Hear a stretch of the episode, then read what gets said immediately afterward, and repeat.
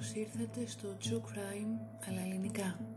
Ένα podcast που θα σας προκαλέσει εφιάλτες, θα σας κάνει να απορρίσετε με το τι είναι ικανός να κάνει ο άνθρωπος και θα σας πάει σε ολόκληρο τον κόσμο για να ξετυλίξουμε μαζί σελίδες από δολοφονίες, από άγνωστες υποθέσεις, serial killers και πασίγνωστες cold case υποθέσεις. Είμαι η Μυρτώ και κάθε εβδομάδα θα βουτάμε στο σκοτάδι του ανθρώπινου μυαλού.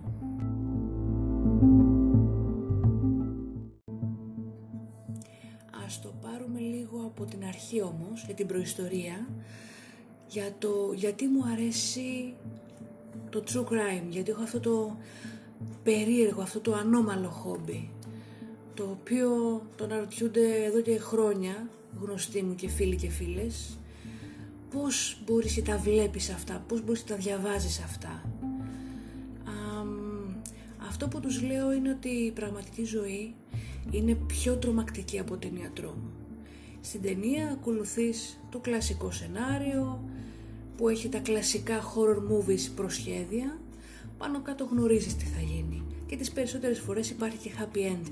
Η ζωή όμως κρύβει πραγματικό τρόμο κρύβει πραγματική παράνοια, έναν, έναν σαδισμό. Γιατί εκεί δεν υπάρχει σενάριο, εκεί υπάρχει μόνο ένα άρρωστο μυαλό, το οποίο είναι πραγματικά αχανές.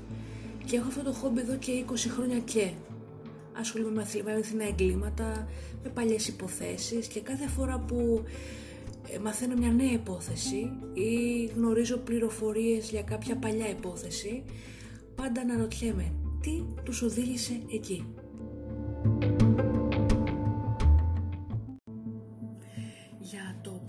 Επεισόδιο. Θα ταξιδέψουμε μέχρι την Ιαπωνία σε μια πόλη κοντά στο Τόκιο και θα πάμε πίσω στο Νοέμβριο του 1988 να γνωρίσουμε την Τζούνκο, μια κοπέλα 16-17 ετών, πολύ καλή μαθήτρια, πολύ όμορφη κοπέλα, η οποία γυρίζει ανέμελη με το ποδήλατό της 8.30 ώρα το βράδυ από την part-time δουλειά που έχει από την οποία θέλει να μαζέψει χρήματα για να πάει ένα ταξιδάκι μόλις αποφύτησε από το σχολείο της. Είναι πάνω στο ποδήλατό της λοιπόν, πηγαίνει προς το σπίτι της και καθώς περνάει ένα πάρκο εκεί κοντά στην περιοχή της, ξαφνικά δέχεται επίθεση από κάποιον άγνωστο ο οποίος τη ρίχνει από το ποδήλατο και εξαφανίζεται. Και εκεί κοντά τυχαίνει να είναι ένας γνωστός της, ο Μιλιάνο. Ένας γνωστός της από το σχολείο, ο οποίος είναι λίγο πιο μεγαλύτερός της και ο οποίος ε, δεν είναι και πρέπον μέλος της κοινωνίας. Ο οποίος βλέποντας αυτή τη σκηνή πλησιάζει, βοηθάει να την Τζούνκο να σηκωθεί Τη ρωτάει αν είναι καλά, αν έχει χτυπήσει και προσφέρεται να την ε, συνοδεύσει μέχρι το σπίτι της με τα πόδια για ασφάλεια. Και η Τζούνκο δέχεται. Η Τζούνκο όμως δεν γνωρίζει ότι ο Μιγιάνο θα την ε, οδηγήσει σε μία κοντινή εγκαταλελειμμένη αποθήκη και εκεί θα της ε, αποκαλύψει ότι είναι μέλος της Γιακούζα θα την απειλήσει ότι αν το πει σε κανένα θα τη σκοτώσει. Εκεί την βιάζει για πρώτη φορά. Είναι η πρώτη φορά από τους πολλούς βιασμούς που θα ζήσει, από τα πολλά βασανιστήρια που θα περάσει στα χέρια του και των φίλων του, για 44 συνεχόμενες ημέρες. Η υπόθεση αυτή είναι κυρίως γνωστή ως 44 μέρες στην κόλαση, αλλά και λίγο πιο συγκεκριμένα ως η κοπέλα που βρέθηκε στο βαρέλι με το τσιμέντο. Και θα καταλάβετε αργότερα γιατί. Είμαστε λοιπόν μόλις μετά τον πρώτο βιασμό της Τζούνκο από το Μιγιάνο. Ο Μιγιάνο ο οποίος ε, είναι γνωστός στην περιοχή μαζί με τους τρεις φίλους του ότι παραμονεύουν κορίτσια, τους ορμάνε, τα χτυπάνε, τα βιάζουν και εξαφανίζονται. ή τα αφήνουν να φύγουν. Ο Μιγιάνο όμως, επειδή είπαμε γνωρίζει την Τζούκο από το σχολείο, την έχει δει, είναι πολύ όμορφη, του άρεσε και πριν μερικές ημέρες της είχε προτείνει να βγουν έξω. Η Τζούκο αρνήθηκε και αυτή η άρνησή της ήταν κάτι που τον εξόργησε. Με αποτέλεσμα αυτός και ο φίλος του Ομινάτο να καταστρώσουν ένα σχέδιο. Ένα σχέδιο που θα την παραμονεύσουν καθώς περνάει με το ποδήλατο από το πάρκο. Ο Μινάτο θα της ορμήσει για να τη ρίξει κάτω και θα εξαφανιστεί και ξαφνικά θα εμφανιστεί ως από μηχανή θεός ο Μιγιάνο για να τη σώσει. Και έτσι και έγινε. Οπότε τώρα είμαστε στην αποθήκη. Ο Μιγιάνο μόλις την έχει βιάσει και την σέρνει σε ένα κοντινό ξενοδοχείο. Όπου από εκεί παίρνει τηλέφωνο τους φίλους του, τους τρεις, τον Μινάτο και άλλους δύο και κομπάζει για τον βιασμό που έκανε και τους καλεί στο ξενοδοχείο. Εκεί αφού μαζευτούν και οι υπόλοιποι τρεις, είναι τώρα οι τέσσερις μαζί, βιάζουν για πρώτη φορά ομαδικά την Τζούγκο και την απειλούν ότι αν μιλήσει και ότι αν πει κάτι σε κάποιον να τη σκοτώσουν. Μετά έχουν την ιδέα να την πάνε στο σπίτι του Μινάτο. Ένα σπίτι το οποίο έχει γίνει το λιμέρι τους. Κάθονται εκεί οι τέσσερις συχνά στο υπόγειο και κάνουν παρέα. Ένα σπίτι όπου οι γονείς του Μινάτο και ο αδερφός του μένουν και οι οποίοι όταν πήγαν εκεί με την Τζούγκο την σύστησαν ως κοπέλα ενός από των τεσσάρων και οι γονείς του δεν κατάλαβαν τίποτα ούτε ο αδερφός του αργότερα όμως και ενώ η Τζούγκο είναι στο υπόγειο του σπιτιού τους και έχει δεχθεί απόλυτα βασανιστήρια. Θα καταλάβουν τι γίνεται αλλά δεν θα μιλήσουν σε κανέναν ούτε στην αστυνομία. Γιατί; Γιατί γνωρίζουν ότι ο γιος τους είναι βίαιος γνωρίζουν ότι ο γιος τους είναι μέλος της Ιαπωνέζικης μαφίας, της Γιακούζα και φοβούνται. Και οπότε δεν μιλάνε σε κανένα. Είμαστε τώρα μετά το ξενοδοχείο περπατάει η παρέα προς το σπίτι του Μινάτο περνάνε μέσα από το πάρκο εκεί πέρα αδειάζουν την τσάντα της Τζούνκο αδειάζουν τα πράγματά της και βρίσκουν ένα σημειωματάριο όπου πάνω γράφει τη διεύθυνση του σπιτιού της. Την απειλούν ότι εάν μιλήσει σε οποιονδήποτε, εάν τολμήσει να ξεφύγει ή να δραπετεύσει, ξέρουν τη διεύθυνση που μένουν οι γονείς της και θα πάνε να στείλουν εκεί μέλη της Γιακούς για να τους σκοτώσουν. Οπότε καταλαβαίνετε ότι η Τζούνκο δεν μπορεί να κάνει κάτι για να σώσει την οικογένειά της να την προστατεύσει αναγκαστικά θα κάνει ό,τι της λένε.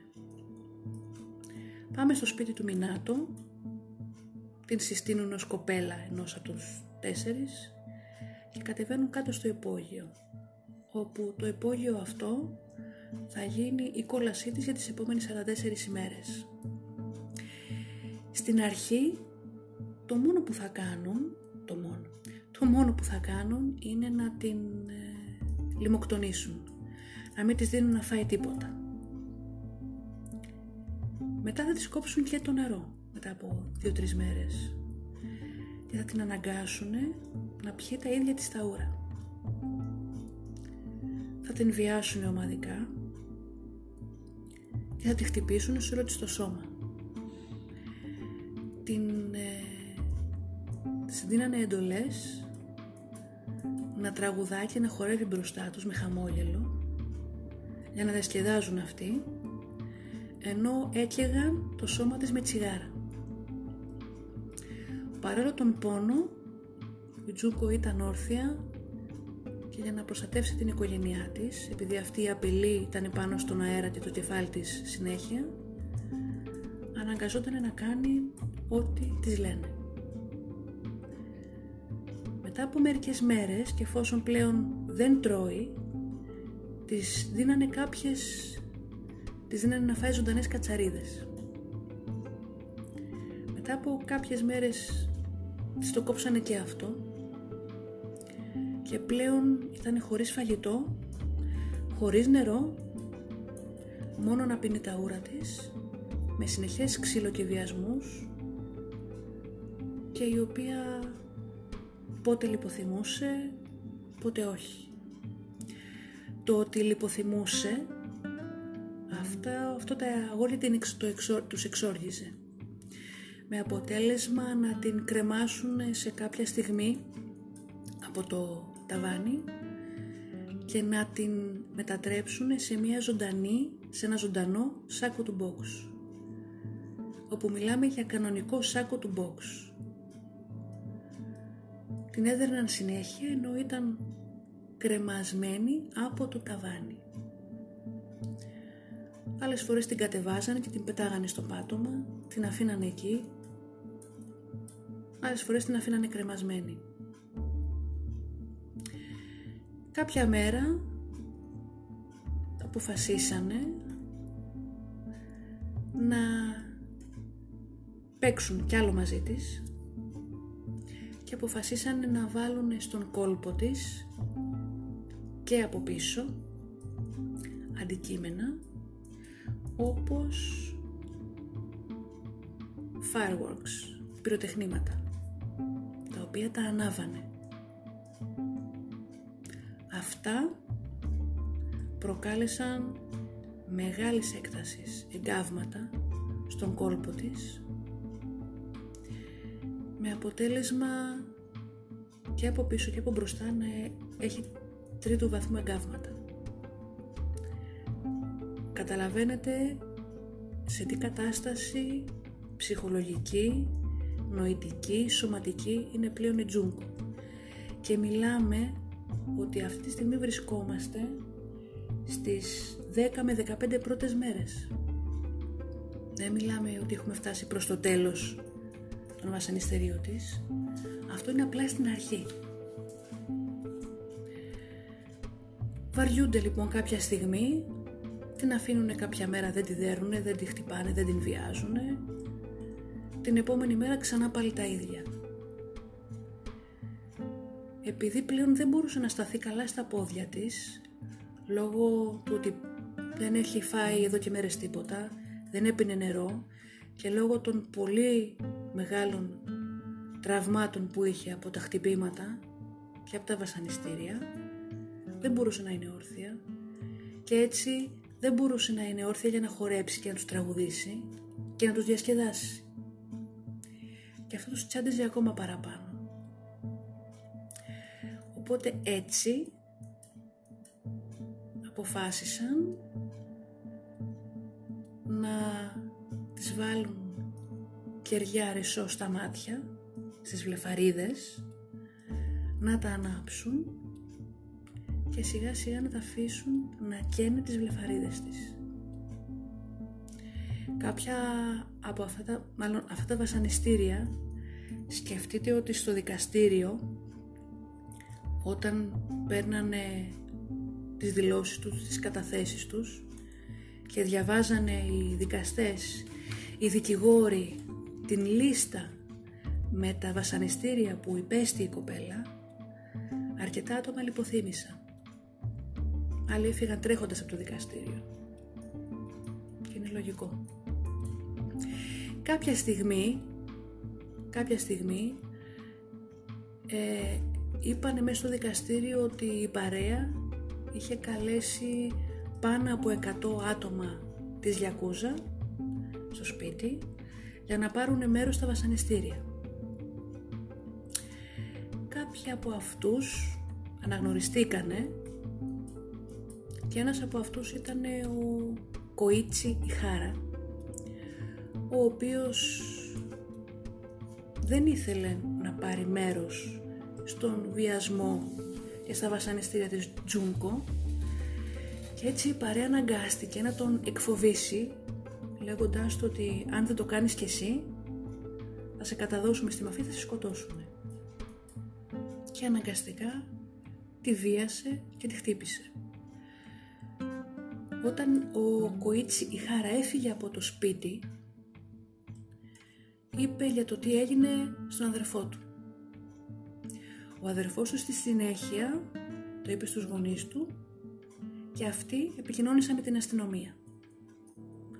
Και ξαφνικά βρισκόμαστε μία μέρα όπου εμφανίζονται δύο αστυνομικοί στο σπίτι του Μινάτου. Χτυπάνε την πόρτα, ανοίγουν οι γονείς, καλησπέρα σας, μας ενημέρωσαν ότι υπάρχει κάποιο κορίτσι μέσα στο σπίτι όπου δέχεται χτυπήματα, κάτι τέτοια. Οι γονείς είπαν ποιο κορίτσι; Δεν υπάρχει κανένα κορίτσι εδώ. Δεν υπάρχει κάτι τέτοιο. Ποιος σας το είπε αυτό το πράγμα; Αποκλείεται. Εμείς είμαστε εδώ μόνοι μας. Θέλετε να περάσετε μέσα να ψάξετε, να δείτε; Και εκεί οι αστυνομικοί αρνήθηκαν την πρόσκληση να μπουν μέσα στο σπίτι και να ψάξουν, να δούνε.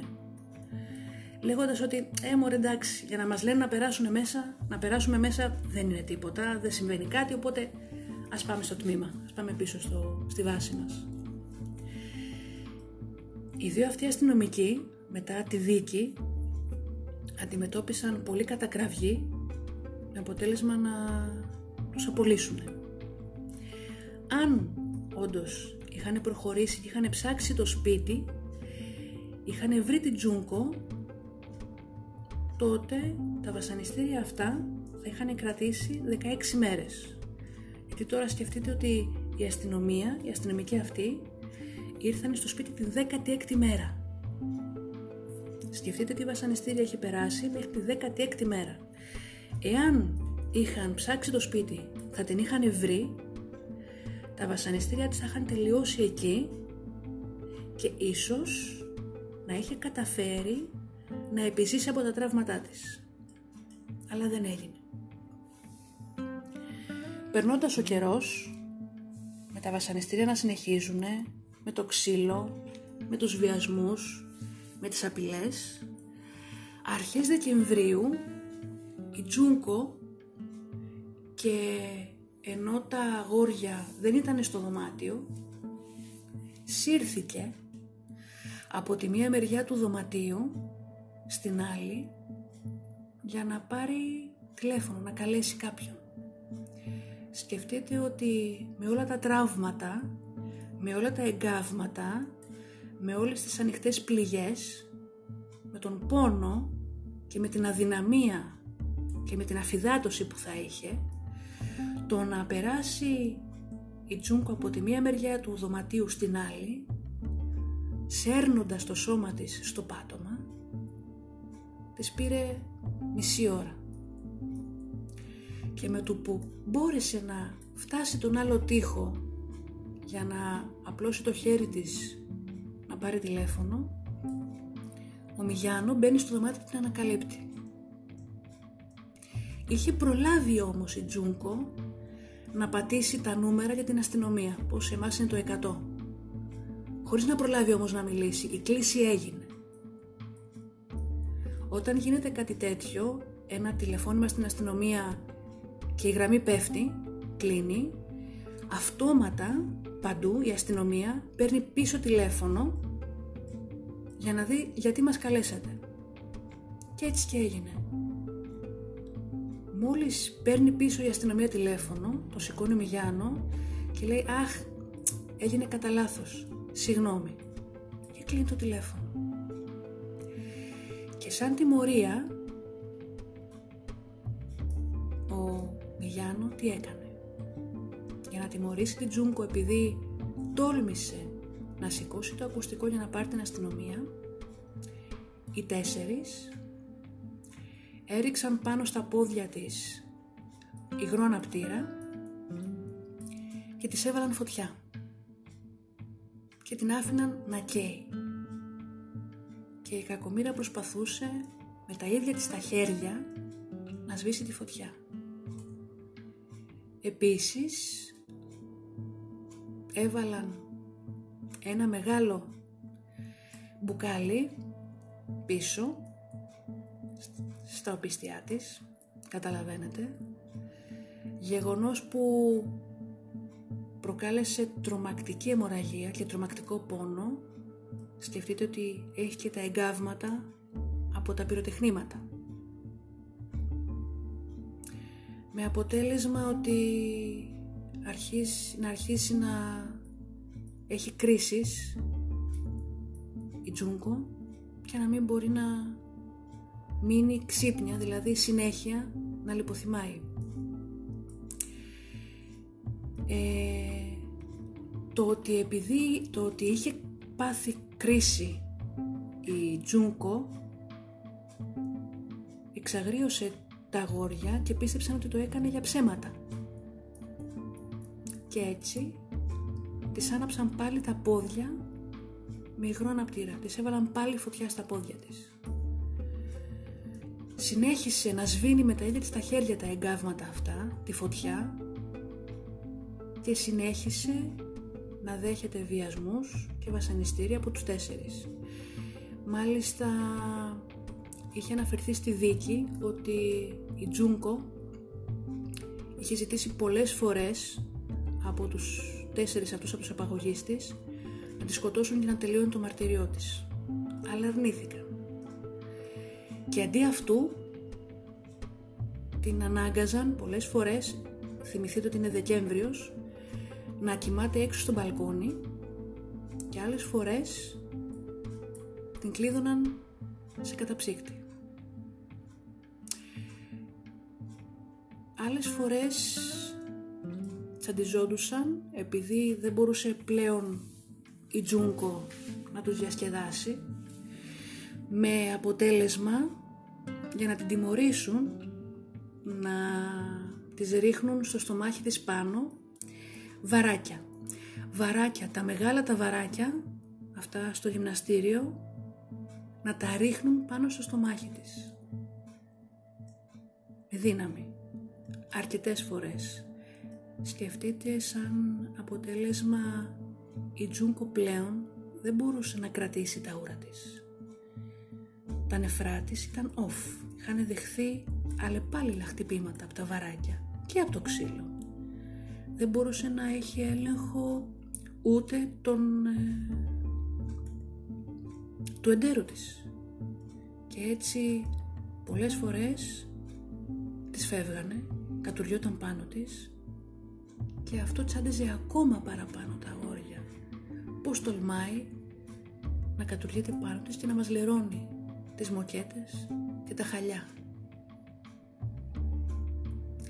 Αρκετές φορές είχε δοκιμάσει η Τζούνκο να συρθεί να συρθεί προς την τουαλέτα. Αυτό της έπαιρνε κυριολεκτικά μία ώρα από το δωμάτιο να συρθεί για να πάει μέχρι την τουαλέτα. Λόγω των βασανιστήριων της όμως, όπως είπαμε, είχε χάσει κάθε έλεγχο Οπότε κατούραγε συνέχεια πάνω της. Τα έκανε πάνω της, λέρωνε τα χαλιά. Πλέον δεν μπορούσε να βάλει τίποτα στο στόμα της και κάθε φορά που δοκίμαζαν να της δώσουν λίγο νερό γιατί τι ήθελαν να κάνουν; Την έβλεπαν ότι συνέχεια λιποθυμούσε, ήταν μέσα και έξω από λιποθυμίες έχανε τις αισθήσεις της και λένε όπα αυτή θα μας μείνει. Πρέπει να προσέχουμε. Για να την κρατήσουν ζωντανή, πότε πότε της έδιναν λίγο νερό και λίγο από ψωμί. Αλλά σκεφτείτε ότι με τα βασανιστήρια αυτά που είχε περάσει και με το ξύλο που είχε φάει, κάθε φορά που της δίνανε έστω και δύο-τρεις σταγόνες νερό ή λίγο από το ψωμί, έκανε με το γιατί δεν μπορούσε να τα κρατήσει. Όλοι αυτή, όλα αυτά τα βασανιστήρια, όλο αυτό το ξύλο, όλοι αυτοί οι βιασμοί, τα συνεχή χτυπήματα, πλέον είχαν αλλάξει τον τρόπο πώς φαινόταν η Τζούκο, είχαν αλλάξει την εμφάνισή της. Το πρόσωπό της ήταν τόσο πρισμένο που πλέον δεν μπορούσες να καταλάβεις που ήταν το στόμα της, αν τα μάτια της ήταν ανοιχτά, το σώμα της ήταν τόσο άσχημα χτυπημένο, γεμάτο με εγκάβματα, όπου είχε αρχίσει πλέον και έβγαζε μία μυρωδιά, ξέρετε αυτή του σάπιου δέρματος, μυρωδιά κάτι σάπιου. Και έτσι τα αγόρια χάσανε σε κάποια φάση σεξουαλικό ενδιαφέρον τους προς την Τζούγκο. Και με αποτέλεσμα, επειδή πλέον δεν είχαν διασκέδαση, βγήκαν έξω μια μέρα, απήγαγαν μια κοπέλα 19 ετών και την βίασαν ομαδικά, όπως είχαν κάνει και στην Τζούγκο και η κοπέλα αυτή γύρναγε από το, τη δουλειά στο σπίτι της. Σε κάποιες φάσεις τα βασανιστήρια αυτά είχαν αλλάξει και μεθόδους στα αγόρια. Κάποιες στιγμές είχαν πάρει λαμπτήρες, τους είχαν βάλει μέσα της και ξέρετε ότι άμα η λάμπα ζεσταθεί πάρα πολύ, σπάει. Την είχαν ζεστάνει με κάποιο τρόπο τη βάλανε μέσα στη Τζούγκο, στον κόλπο της με αποτέλεσμα κάποια στιγμή να εκραγεί η λάμπα. Και σκεφτείτε ότι στην ε, αυτοψία που κάνανε οι ιατροδικαστές είδαν ότι ο κόλπος της ήταν γεμάτος εκτός από εγκάβματα σπασμένα γυαλιά. Άλλες φορές βάλανε από πίσω της κάποια μπουκαλάκια ενός Ιαπωνέζικου ποτού που είναι πολύ γνωστό στην Ιαπωνία και τα πιέζανε με αποτέλεσμα και τα μπουκάλια αυτά να σπάγανε. Και φτάνουμε σιγά σιγά στην, ε, τον Ιανουάριο 1989 πλέον φτάνουμε τον Ιανουάριο 4 Ιανουαρίου 1989. Η Τζούγκο πλέον είναι ένα κέλυφος άδειο, γεμάτη εγκάβματα, γεμάτη πλέον με φυσαλίδες με πίον, χωρίς να έχει φάει τίποτα, χωρίς νερό, κατεστραμμένα τα γεννητικά της όργανα, αγνώριστη από το ξύλο, πλέον είναι ένα άδειο κέλυφος. Και αποφασίζουν τα αγόρια να την προκαλέσουν.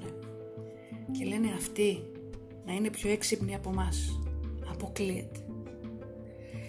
Και έτσι την προκαλούν σε ένα παιχνίδι μαζόγκ. Το μαζόγκ είναι ένα παιχνίδι σε στυλ πόκερ με, με τουβλάκια που έχει πάνω σχέδια και αριθμούς. Παίξαν αυτό το παιχνίδι και σε αυτό το σημείο να πούμε ότι με το ζόρι, με το ζόρι είναι ζωντανή η Τζούνκο, με το ζόρι μπορεί να πιάσει στα χέρια της τα τουβλάκια και να τα κουνήσει. Ε, να κάνω μια μικρή παρένθεση εδώ, αν ακούτε έναν περίεργο ήχο, σαν ροχαλιτό, είναι το σκυλί που ροχαλίζει ή που φτιάχνει τη φωλιά του, οπότε μη δώσετε σημασία, κλείνω την παρένθεση. Είμαστε λοιπόν και οι τέσσερις παίζουν με την Τζούνκο το παιχνίδι, το Ματζόγκ, που λένε ότι εκεί αποκλείεται, η Τζούνκο είναι ηλίθια, δεν είναι πιο έξυπνη από μας. Όμως η Τζούνκο τους νικάει με αποτέλεσμα να εξαγριωθούν και οι τέσσερις. Με αποτέλεσμα από την τσαντίλα τους να την δίρουνε με ένα μεγάλο βαράκι να την κλωτσίσουν και να την χτυπήσουν άσχημα την έκαναν με το ζόρι να σταθεί τη χτυπήσανε με ένα βαράκι στα πόδια σε κάποια φάση άρχισε να έχει κρίσεις σαν επιληψία και άρχισαν τα εγκάβματά της να αιμορραγούν. Πλέον σκεφτείτε ότι τα εγκάβματά της είναι ανοιχτά, με πίον, έχουν μολυνθεί. Πλέον δέρμα δεν υπάρχει. Υπάρχει μόνο μία ανοιχτή πληγή. Και τα αγόρια την δέρνουν συνέχεια. Και επειδή βλέπουν ότι αιμορραγεί και ότι τρέχει συνέχεια πίον από τις πληγές της, τι κάνουν; Παίρνουν σακούλες με ταινίες, τις βάζουν τις σακούλες στα χέρια τους, κλείνουν στους καρπούς τους με την ταινία τη σακούλα και συνεχίζουν να τη δέρνουν. Πολλές, πάρα πολλές φορές. Ρίξανε επίσης υγρό αναπτήρα πάνω στα πόδια της, στα μπούτια της, στα χέρια της, στο πρόσωπο και στο στομάχι και ξανά την έβαλαν, άναψαν φωτιά πάνω της.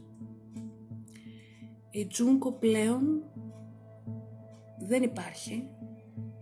Είναι νομίζω δευτερόλεπτα πριν χάσει τη ζωή της.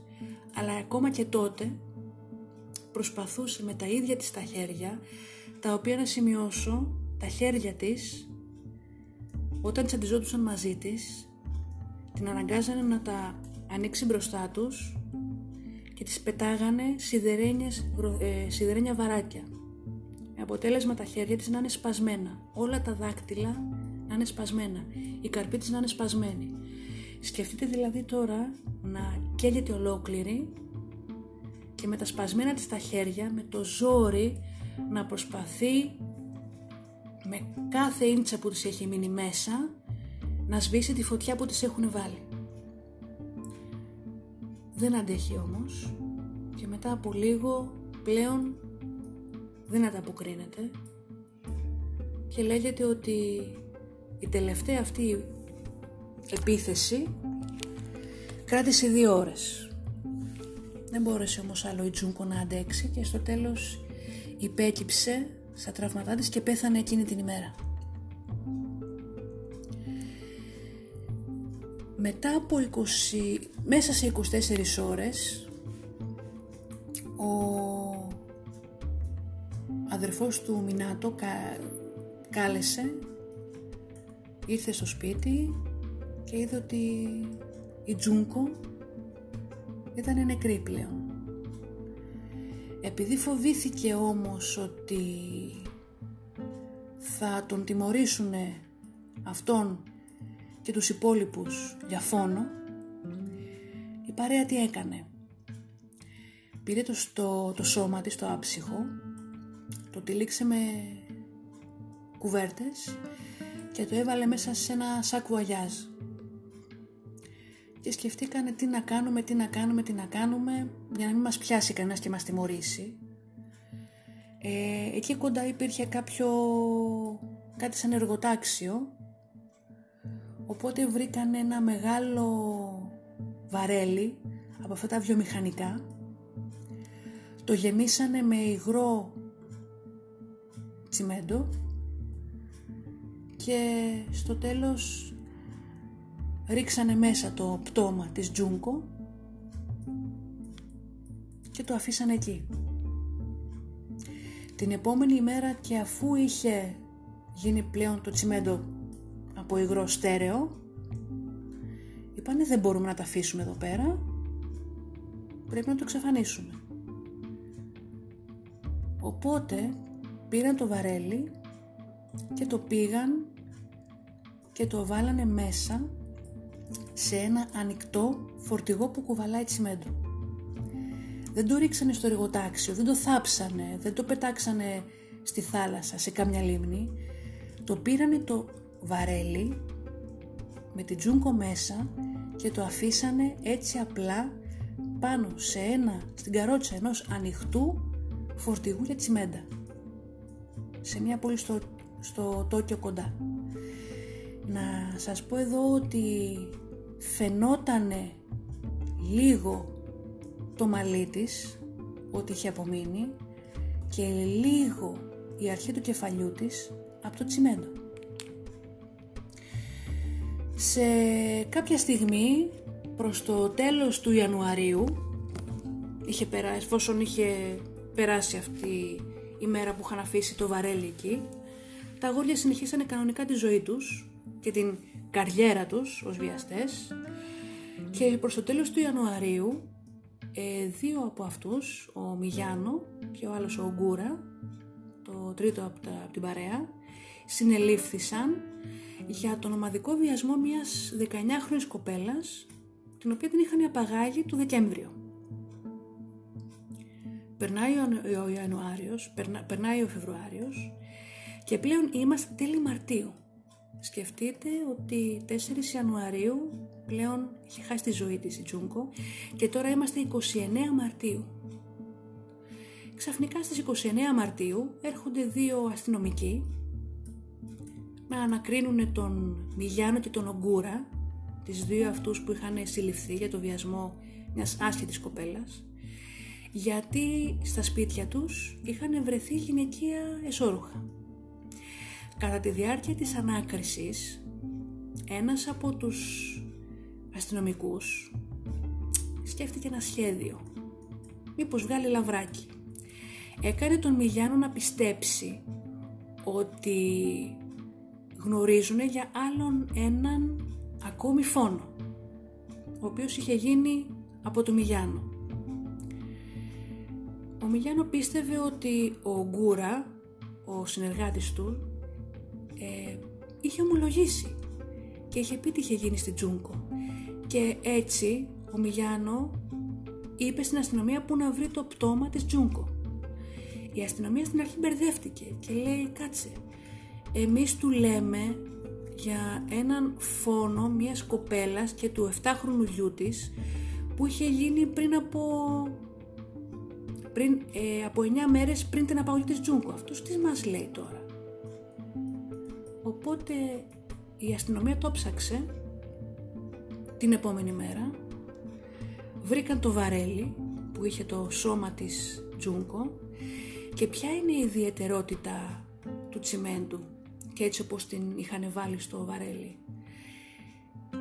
Το τσιμέντο κρατάει τα πάντα και έτσι παρέμεινε το πτώμα αυτούσιο. Δεν είχε υποστεί καμία ζημιά, βέβαια ήταν κατεστραμμένο το, το σώμα της από τα βασανιστήρια, αλλά σκεφτείτε ότι δεν είχε καταστραφεί το σώμα της από την φύση, δεν είχαν εξαφανιστεί στοιχεία ή τι είχαν βρει μέσα της και έτσι πήραν το πτώμα της και το αναγνωρίσαν από τα αποτυπώματά της. Στη συνέχεια έφτασε ο Απρίλιος και πλέον συνελήφθησαν όλοι και τους απαγγείλθηκαν κατηγορίες. Το εξής τραγελαφικό στο δικαστήριο και στην, ε, στις νομικές διαδικασίες της Ιαπωνίας είναι ότι η Ιαπωνία εάν δεν καταδικαστεί το άτομο για να μπει στη φυλακή δεν δίνει τα στοιχεία του κάθε δολοφόνου, του κάθε βιαστή, οτιδήποτε θα περιμένατε οι ποινές να ήταν μεγάλες, δηλαδή ισόβια. Δις ισόβια, τρεις ισόβια, αν σκεφτείτε όλα αυτά τα βασανιστήρια που υπέστη αυτή η μικρή κοπέλα. Όμως, τα χρόνια που έφεγε ο καθένας τους ήταν λίγα. Έξι χρόνια ο ένας, εφτά χρόνια ο άλλος, οχτώ χρόνια και πάνω κάτω αυτά. Κατακραυγή βέβαια, και ενώ προσπαθούσαν να τελειώσουν με τις ποινές ε, όπως είπαμε και στο δικαστήριο περιέγραφαν, περιέγραφαν τα βασανιστήρια και τον τρόπο που την βίαζαν και όλα αυτά και σκεφτείτε λιποθυμούσανε, φεύγαν άτομα από το δικαστήριο και πλέον είμαστε στο σημείο που τους έχουν δοθεί οι ποινές και είναι μέσα στη φυλακή ε, και μιλάμε για 17 χρόνια φυλακή. 7 χρόνια φυλακή. κάποια στιγμή επειδή τα αγόρια ήταν ανήλικα κατά τη διάρκεια των εγκλημάτων δεν είχαν ανακοινωθεί τα ονόματά τους όμως λόγω της κατακραυγής ε, κάποιοι δημοσιογράφοι από ένα ιαπωνέζικο περιοδικό μάθαν τα ονόματά τους και τα εκδώσανε, τα κάνανε γνωστά. Είπαν ότι λόγω της σοβαρότητας του εγκλήματος οι κατηγορούμενοι δεν είχαν δικαίωμα στην ανωνυμία και έτσι όλοι μάθανε τα ονόματα των τεσσάρων αγοριών. Κάτι που όμως μετά κάποιοι από αυτούς αλλάξαν τα ονόματά τους, όμως η Ιαπωνέζικη, νομοθεσία, η Ιαπωνέζικη δικαιοσύνη και κάποιοι δικηγόροι βρήκαν πάλι τα καινούργια ονόματα και τα ξαναβγάλαν στην επιφάνεια. Από εκεί και πέρα η ιστορία είναι λίγο γνωστή. Ε, μερικοί από αυτούς είναι ήδη έξω τώρα, εδώ και χρόνια. Άλλοι από αυτούς έχουν αλλάξει ονόματα και έχουν εξαφανιστεί. Ένας από αυτούς έχει ξανασυλληφθεί για απάτη, για κλοπές και διάφορα τέτοια. Ο Μιγιάνο ε, είναι ακόμα έξω. Ο Μινάτο, ο οποίος ήταν αυτός που έριξε την Τζούκο από το ποδήλατο, είχε καταδικαστεί και αυτός για απάτη, για ξυλοδαρμό, για βιασμό, ο οποίος έβγαινε από τη φυλακή και συνέχιζε τη ζωή του και όποτε τον ρωτάγανε σε συνεντεύξεις, οτιδήποτε, για την Τζούνκο, δεν τους έλεγε «δεν θέλω να μιλήσω γι' αυτό». Φαινόταν ότι, ότι ήθελε να κάτσει να μιλήσει και να πει την ιστορία με ευχαρίστηση. Δεν είχε θέμα να αφηγηθεί του τι έκανε. Τέλος πάντων και οι τέσσερις είναι ακόμα ζωντανοί και οι τέσσερις είναι ελεύθεροι με άλλα ονόματα. Η Τζούνκο όμως δεν είναι εδώ. Η Τζούνκο πλέον δεν άντεξε τα βασανιστήρια. Άντεξε όμως 44 ημέρες. Σκεφτείτε την κατάσταση του μυαλού της και της ψυχής της. Άντεξε 44 ημέρες στην κόλαση. Ώσπου στο τέλος πλέον έχει και το ίδιο της στο μυαλό, δεν άντεξε άλλο και έφυγε.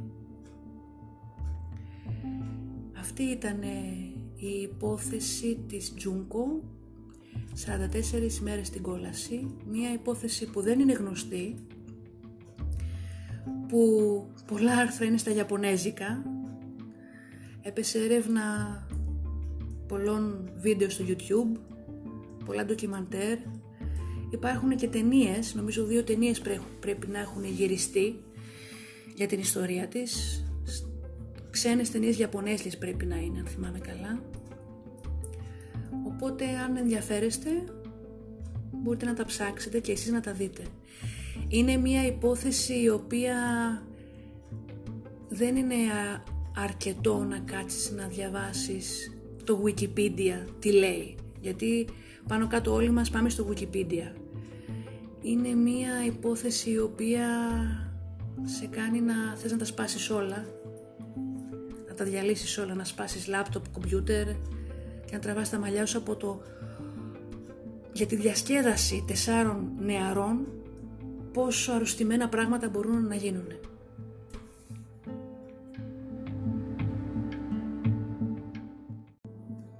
Φτάσαμε στο τέλος λοιπόν του πρώτου επεισοδίου. Ελπίζω να μην έχετε φιάλτη στο βράδυ με την Τζούγκο. Θα είμαι κάθε εβδομάδα εδώ σε Anchor και Spotify με το True Crime Podcast και από μένα ένα πολύ μεγάλο ευχαριστώ που μου κάνατε παρέα. Ελπίζω να απολαύσατε και θα τα πούμε στο επόμενο επεισόδιο.